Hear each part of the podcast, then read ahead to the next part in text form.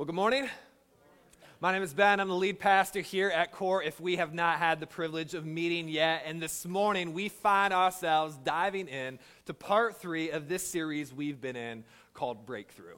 And throughout this entire series, we've been acknowledging this reality that exists in every single one of our lives and in every single one of our stories. And it's simply this that for every single one of us, we find ourselves in different scenarios and circumstances of our lives up against things in which we are hoping that things will change for the better. That maybe as we look at our own lives and our own circumstances, that there are things that we look at that we wish were a little or, or a lot better that, that feel broken in our lives. For some of us, it may be in a relationship. For others, it's our finances. Maybe for you, you find yourself in this predicament in which you feel like you're up against something in your health, physically, mentally. Or maybe you just look out into our world, and what you see in our world is a whole lot of broken things that flat out break your heart.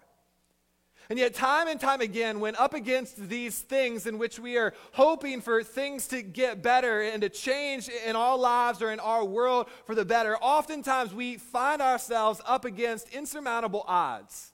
This insurmountable obstacle in our life, this wall that keeps us from getting where we are to where we want to be. And yet, oftentimes, in those moments of our lives in which we find ourselves up against things in which it feels like there's nothing left for us to do, no way we can overcome this wall, this insurmountable obstacle in our life, deep inside of us, there is this desire, this hope for a breakthrough. And yet, oftentimes, in those moments of our lives, we overlook or miss two things. The first is this is that as Christ followers, we have a God on our side, a God who makes a way when there seems to be no way, a God who's working when we can't see it, when we can't feel it, a God who is a God of the breakthrough, and nothing is impossible for him. And secondly, that we have at our disposal this essential ingredient that has the potential to unlock the breakthroughs we desire in our lives. And that essential ingredient is prayer. That's the driving force of this series. And yet, if you're anything like me, what I recognize is the moment we start talking about prayer and I look at prayer in my own life, what I recognize is that oftentimes prayer can be overwhelming and somewhat confusing. When we look at prayer in our own lives and in our own stories, it's quite natural for there to be all of these questions that rise to the surface. Questions like Does prayer even do anything? And what's the purpose of prayer? And is prayer really powerful? And is God even listening? And yet, oftentimes, as we find ourselves trudging through all of these questions, what we also realize is this is that it's hard to fully engage in something unless you first understand it. And so, this particular series has been an attempt for us in this season of our collective and individual journey to give us a better understanding of what prayer really is and our direct line of communication that we have to our Creator, the God of the universe.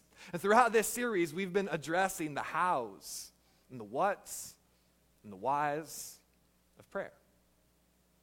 And yet, as we've moved through the first several weeks of this series, and as I, much like many of you, probably have found myself engaging in the 21 days of prayer guide that has been created for us to be able to all be praying in the same direction in this season of transition as we get ready to embark on this huge move and all it brings with it and what we believe God is setting the table for. What I've begun to, to find about this particular season of my life that really isn't all that dissimilar from a lot of other seasons of my life is that Satan is really good at convincing me that you just don't have time to pray is that in light of the 72 things on your to do list and the questions of does prayer really even do anything? If God already knows what He's going to do, what's the purpose uh, of prayer? And is there any point to this? That in light of everything else you have on your to do list, that, that prayer is really just a waste of time and a detraction from everything else that you have to get done in your week. And maybe some of y'all can relate to that. In the midst of being a 24 7 chauffeur to the three kids that you've got, and the overwhelming to do list from your job, and the boss that seems to be sticking his thumb in your back at every turn, you feel like there's just no margin in your life left to carve out some time for prayer.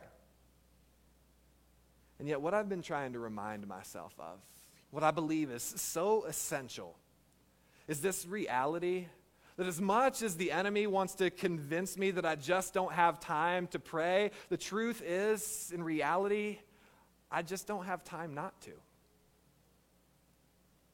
Is that prayer is this incredible privilege that I get. It's a responsibility that I have. And, and prayer holds this incredible potential to unlock something in my life but it's so much more than that, y'all. Not only does prayer do something in me, but it also has the potential to do something for us collectively.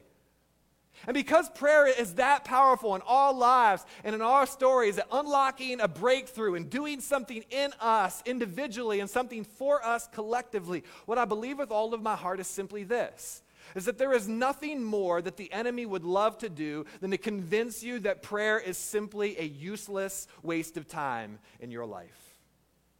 And you've heard me say this many times as we've moved through different series and we've discussed our own individual journeys. That Satan has these two particular tools that he often pulls out of his tool bags to use in our individual lives as we pursue something better or what God has designed for our future. And you've heard me talk about this reality that those two tools that Satan often uses in our lives are the tools of shame and guilt. And yet there is a third tool in Satan's tool bag that he reserves not for us collect or not for us individually, but he reserves for us collectively. That as much as he wants to use shame and guilt in your life and in your story individually, there is nothing more that he would love to bring into our collective story than the tool of division that in every relationship of all lives and every team that we've ever been a part of, that Satan wants us to begin to, to see the things that divide us, not the things that bring us together. And we've all lived this out within our marriages for those of us who are married. That between you and your spouse, from the moment you say, I do, there is nothing that the enemy would like more than to continue to point out all the irreconcilable differences that lie between the two of you.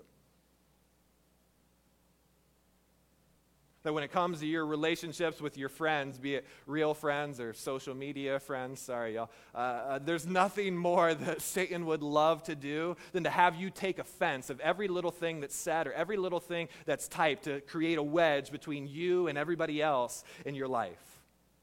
And furthermore, when it comes to this place as the local church, us as a body, us as an organization, there is nothing that the enemy would love to do more than to create a wedge between us as an organization, as a church, and convince us that there's no way for us to ever work together and to see eye to eye and to begin to move in the right direction. And the reason why is because Satan knows this. He knows that when the church is unified, it's unstoppable. In fact, that was God's very design for us as the local church. That when the God of the universe put on flesh and blood and stepped onto the pages of history on this earth, he made it very clear that I am founding the local church and not even the gates of hell will be able to stop it. That was God's design for us collectively. And yet, what many of us know about our own stories is that, the, is that there's always two designs at war in every single one of our stories God's design for our lives and our futures, and Satan's design for our lives and our futures. While God has come that we might experience life and experience it to the full, what we know is that the enemy approaches all lives and our futures with a design to rob, steal, kill, and destroy. That's what he wants for all lives and our futures. And let's just be ridiculously honest about something Satan is no dummy. He is ridiculously good at what he does. And what he's fully aware of is the fact that the church is only as strong as it is unified. The church is only as strong as it is unified.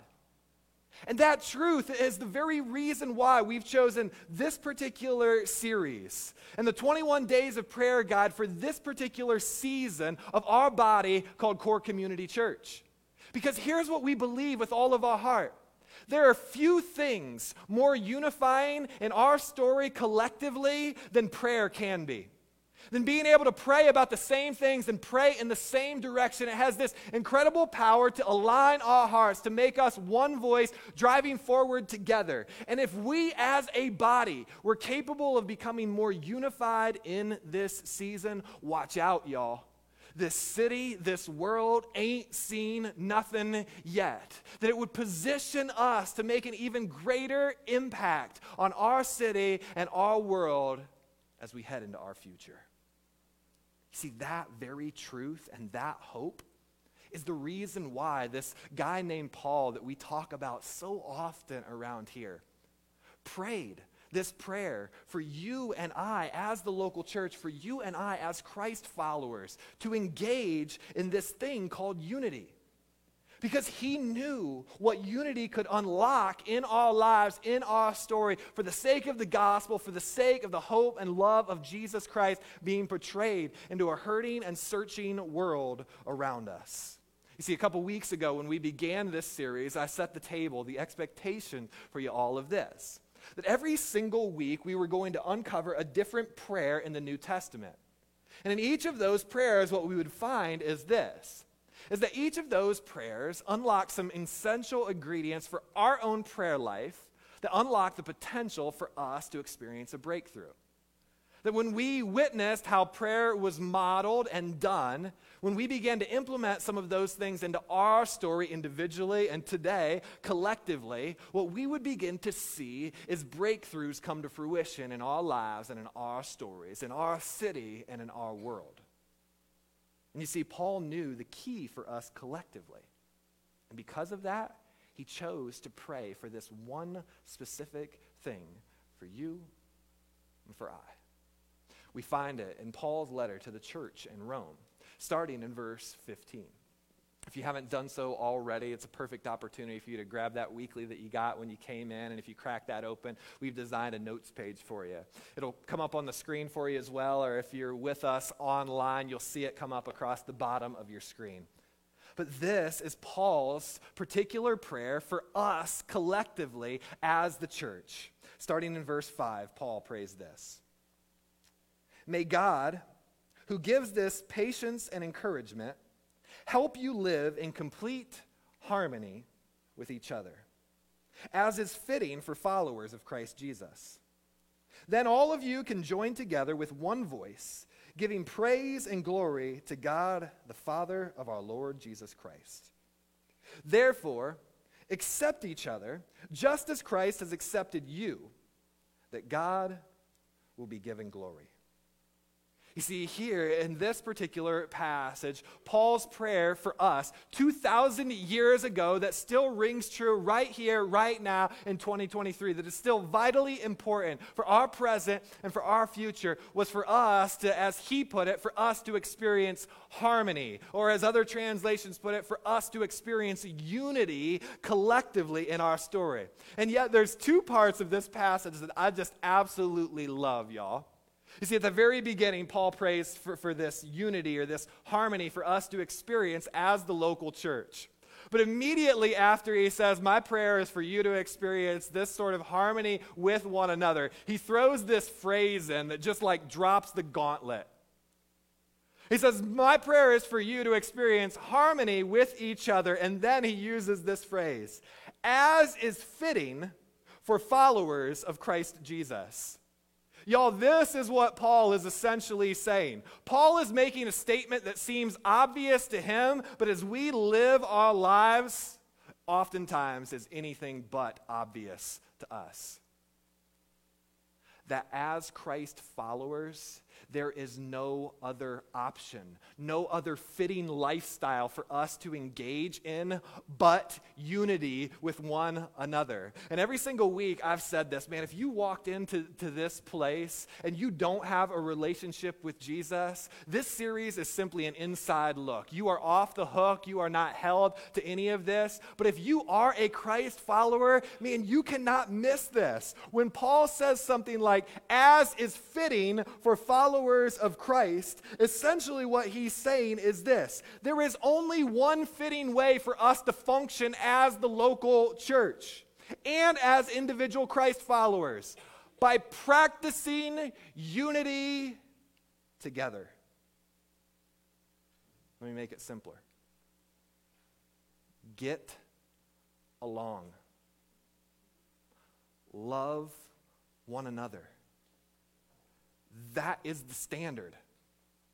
That is the standard that has been set, the responsibility that has been handed over to us as the local church. But then Paul doesn't stop there, right? He says, as is fitting for those who follow Christ Jesus, this is the standard for you to live by. And then he goes back in, right? And he begins to talk again about finding harmony and praising God with one voice and accepting others, only to finish with this statement that, that if you've ever read through any of the New Testament, you've probably come across statements like this, and you're like, that's kind of confusing, or it's just kind of a standard way that prayers are ended. And so it really doesn't mean a whole lot. But this, y'all, this carries some significant weight. You see, then he finishes with this statement. I want you to do all of these things to find unity and harmony and to accept others and to love others, that God will be given glory. Do you realize what Paul is saying in this moment? He is making this bold statement For Jesus to be glorified, the church must be unified. Hello. When the church is not unified, Jesus will not be glorified to his fullest extent. Essentially, what Paul is laying out is this. To the degree in which you and I can find unity internally, will be the degree to which Christ is externally glorified in our city and in our world. That's what's at stake. That's how big of a deal this is.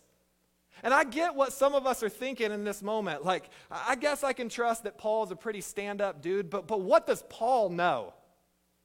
And here's the incredible part about this prayer that Paul prays Paul didn't make this up on his own. He didn't come up with this, he was not the inventor of this prayer.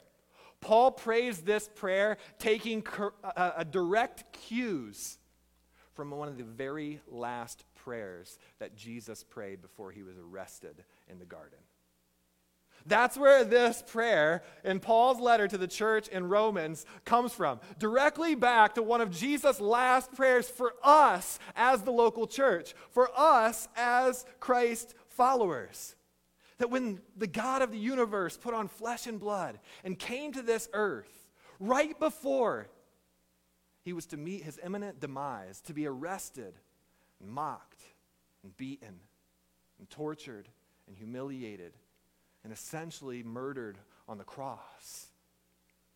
These were his last wishes for us as his church. We find it in John chapter 17, starting in verse 20. I am praying not only for these disciples, but also for all who will ever believe in me through their message. Now, this is so good to start with, y'all. Because if you've ever been in the camp in which you're like, hey, hey, this thing that was written a couple thousand years ago really isn't applicable to my life, right here, Jesus throws that out. That what I'm about to pray isn't just for these 11 disciples that are here with me in the garden, isn't just for my followers right here, right now in 30 something AD.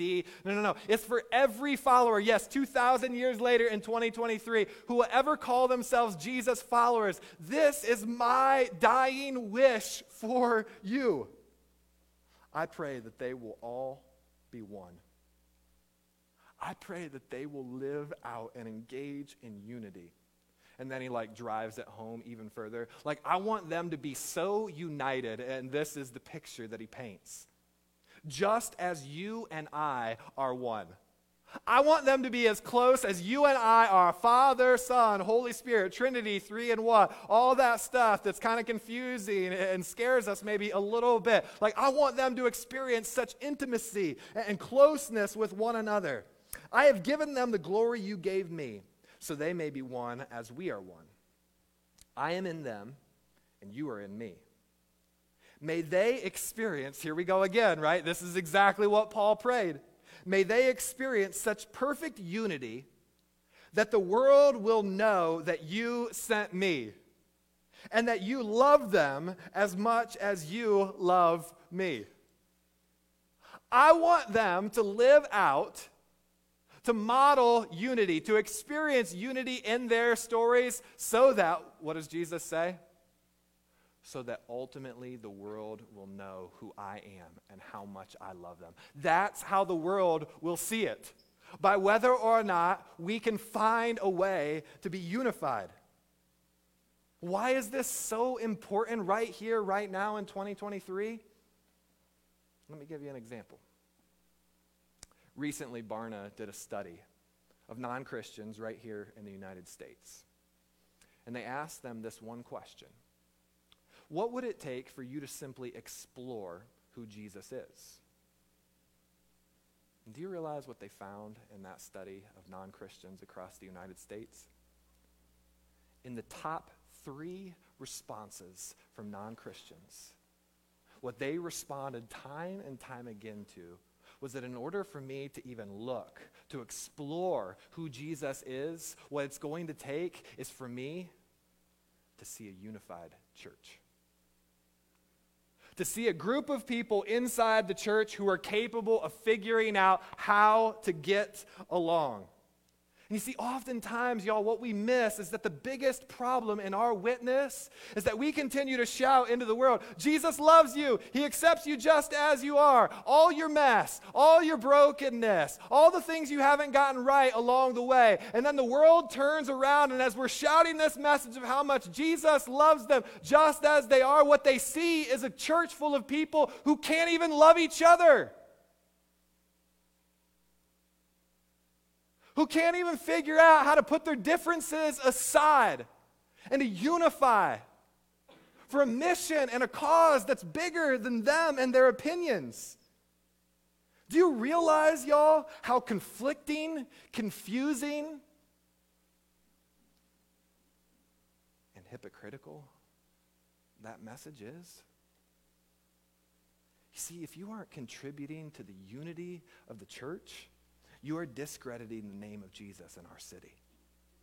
Changing our city will only happen with unity. Our world, frankly, y'all, is sick and tired of hearing about the love of Jesus and never seeing it lived out in and through us. So the question that rises to the surface is this. As we live in a world in which it seems like division is just a natural part of everything that's happening around us, unity isn't modeled on any level. How do we do it? How do we take steps towards unity? How do we begin to live out what Jesus wanted for us as core community church, for us as Christ followers in our story, to be the unstoppable force in our city and our world that He designed us to be? And in the next few minutes, what I want to do is this I want to simply share with you four simple steps that can move us individually and collectively towards unity to become that unstoppable force that finds unity so that we can glorify Jesus' name, so that people can see him for who he really is. The first step is this. In order for us to find unity, we have to become individuals and collectively a church that is willing to major in the majors and minor in the minors. To major in the majors and minor in the minors. You see, I get it, y'all. It's no secret that there are no shortage of things within a local church that can become easily divisive. I get it. we all have our own opinions on how everything should be done. Yes, even within this place. What style of music we should sing, what the baptistry should look like, how often we should take communion, how we should dress, how wide the chairs should be. Hello, y'all, okay? When Jesus is coming back, how much the church should engage in politics, what gender the preacher should be, what our theology should be, just to name a few. And y'all, we have a God who put on flesh and blood and stepped onto earth to take the nails that I deserved. A God who became man and went to a cross to restore relationship between, an Im- between a perfect God and an imperfect me. Y'all, that should be what we unite around. That is the major. And yet, so often in our lives and in our stories collectively, we find every small thing that divides us and that we don't agree on and that we have differing opinions on, and we focus on that. When the major thing of what Jesus did on that cross 2,000 years ago is the tipping point in people's eternities right here in our city. Come on, y'all. Can you tell I'm not passionate about this?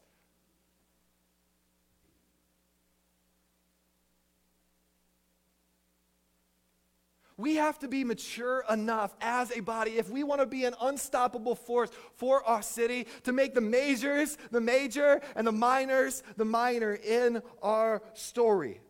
This is what Paul had to say about our tendency. Right before he wrote that prayer, the chapter before, Paul goes into this tendency for us as Christ followers to find all the little things and to bicker about them along the way. And Paul addresses it before he makes this prayer, this plea for unity in our lives. Here's what he says in Romans chapter 14 verse 1.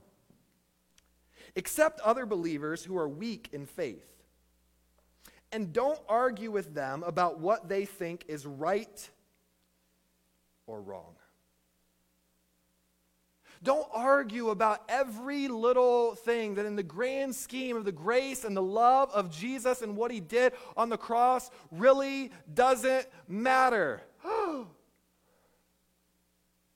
really doesn't matter. And let me just be clear about this because it's important for me to throw this in here really quickly.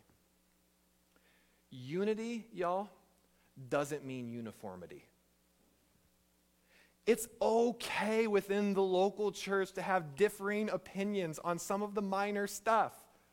That's what makes us a body. It's what makes us different. It's what makes us complete. It's what makes us lifetime learners. That we can listen and be empathetic and we can hear other people's point of view and we can have discussion and we can grow through those differing opinions. Unity doesn't mean uniformity. It's okay for us to have differing opinions on some of those minor things and then at the end of the day, to be willing to acknowledge they're just minor things. If we want to move towards unity, we have to major in the majors and minor in the minors. And then, secondly, Paul lays it out in his prayer. We have to become people who accept people just as Jesus accepted us. Remember what Paul said in his prayer? In verse 7 he said, Therefore, accept each other just as Christ has accepted you, so that God will be given glory. Accept others, and here's where the rubber meets the road. As Jesus accepted you, and, sometimes, y'all, I need reminded of this. Jesus accepted me when I wasn't deserving, when I was at my lowest point, when I was most screwed up. Do you know what that means? Do you know what that translates out to? That we in our world were called to accept, to love other people just as Jesus accepted us. When we deem they're not deserving of it.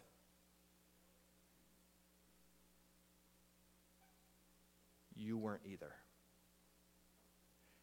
And yet he chose to go first.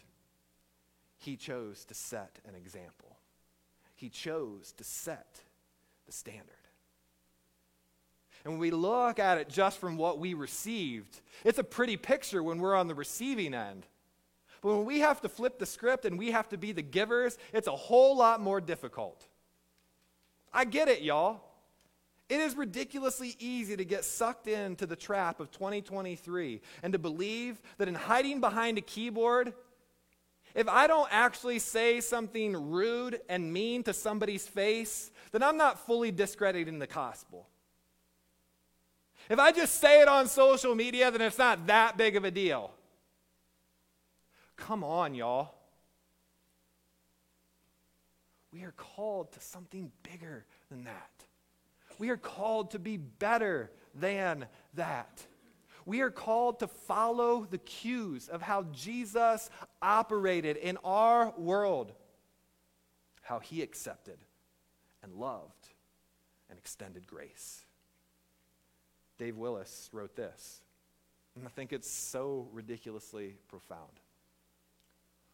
One of the truest signs of maturity in humanity is the ability to disagree with someone and still be respectful.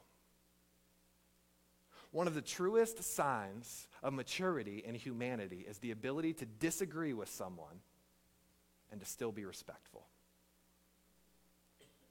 That's what Jesus modeled. It's the standard that he set. And then, third, in order for us to accept others as we've been accepted, there's this essential ingredient that Paul puts at the very beginning of his prayers. Like, if you want to experience harmony, here's what you have to begin to practice. See, we have to become people who develop patience with those who see it different than us. In verse 5, Paul wrote this May God, who gives this patience and encouragement, help you live in complete harmony with each other as is fitting for followers of Christ Jesus. And this one is ridiculously difficult, at least for me personally. Many of y'all are far better than me, I'm sure, but one of my worst virtues is patience. Anybody else relate? My wife is sitting in the back shaking her head profusely right now. Because it's difficult for me to be patient with my kids. It's difficult for me to be patient with the person in front of me who's driving seven miles per hour under the speed limit. It's difficult for me to be patient in the grocery store checkout line when it's taking a half an hour to get the 10 items or less scanned through in front of me.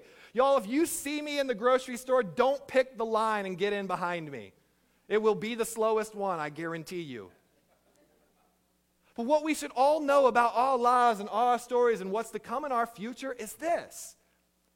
There will be no shortage of moments in our lives, in our time here on earth, in which we have differing opinions with countless people around us. It doesn't matter if it's about all the things in the local church that I, that I listed before or your sport team or your local government or whatever it is. We will have differing opinions on all of those things. And in order for us to live out what Jesus calls us to live out, in order for us to find unity, we have to be capable of developing patience. Paul challenged us to this. In another letter he wrote to the church in Ephesus, he said this Be completely humble and gentle, be patient bearing with one another in love. And this is so good. The Greek word, that's what this was originally written in. The Greek word that's translated here in English, bearing with one another, that word in the Greek is literally translated as, did I say this was so good? This is so good. To put up with. Paul literally wrote, Be humble and gentle, be patient putting up with other people in love for the sake of love. In the name of love, in the name of Jesus, develop patience. That if you want to have unity, we have to grow our maturity to extend patience in our relationships. Now, y'all, I get it. The first three were hard, and so I thought I'd finish with a fun one not only for us to take steps towards unity, do we have to major in the majors and minor in the minors? Do we have to accept others as Jesus accepted us? Do we have to be patient with those who see it different than us? But our final unifying step is to unite around a common enemy. Y'all, if you consider yourselves to be a Christ follower, there is one thing that is clear. We all have a common enemy that is fighting against what's best for us. And what the God of the universe, who created us and knows us best and loves us most, designed us to experience in our lives. And one of his followers, Peter, the guy who, who he said, On this rock I will build the local church, what we are all standing on right now, this is what Peter said. Stay alert, watch out for your great enemy, the church down the street. For your great enemy, the person who sees things different than you. For your great enemy, the people living a different lifestyle than you. For your great enemy, the people who have made different mistakes than you've made in your past. For your great enemy, the people who think church should be done differently than what you're presently doing it. Peter didn't say any of that. He said, No, no, no. Our uniting cause is that we have a common enemy that is in one place and in one place only the devil. For he prowls around like a roaring lion looking for someone to devour. Guys, our real enemy isn't the church down the street. It's not the person sitting next to you who sees things differently than you. It's not me who oftentimes does church differently than the way you think church should be done. It's not the person who has a different lifestyle or who has made different mistakes than you. Our enemy is Satan. And here's what we can find common ground on he wants to steal your future. He wants to rob you of joy. He wants to kill your hopes. He wants to steal my future. He wants to rob me of joy. He wants to kill my hopes. He is out for the same thing in every single one of us who calls ourselves Christ followers. And if we could refocus our attention on that, we would have a united enemy to rally around and against in our pursuit of showing the love and the hope of the exact opposite to the world, to the city around us. What would change if we kept our eyes focused on that instead of all of the minor differences that we have between us? So here's my question if a unified church is really what glorifies Christ most, is what makes him most known in our city and in our world, and what would it look like within our prayer life every single morning to wake up and to ask this question, to pray this question?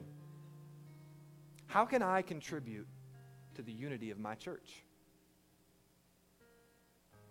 How can I contribute to the unity within my church? Major in the majors and minor in the minors. Accept others as Jesus accepted me. To extend patience to those who see it different. And to keep my eyes on a common enemy.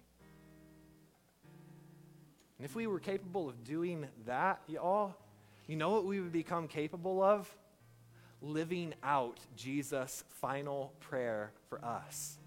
And in turn, this is our driving force in turn in living out what Jesus prayed for us, someday some people will come to know Jesus who don't know him yet. That's what's at stake. That's why this is such a big deal. But maybe for some of us, there's a different starting point. Maybe for many of us, it simply begins by refocusing our, our attention to what we can really be united around. That we have a God whose love was so reckless that it chases us down in our lowest moments. A God whose love was so unbelievable, so reckless, that he went to the cross in my place God whose love was so reckless there's no mountain that stood between us that he wouldn't climb, no wall he wouldn't kick down, no lie he wouldn't tear down. Coming after me, coming after you.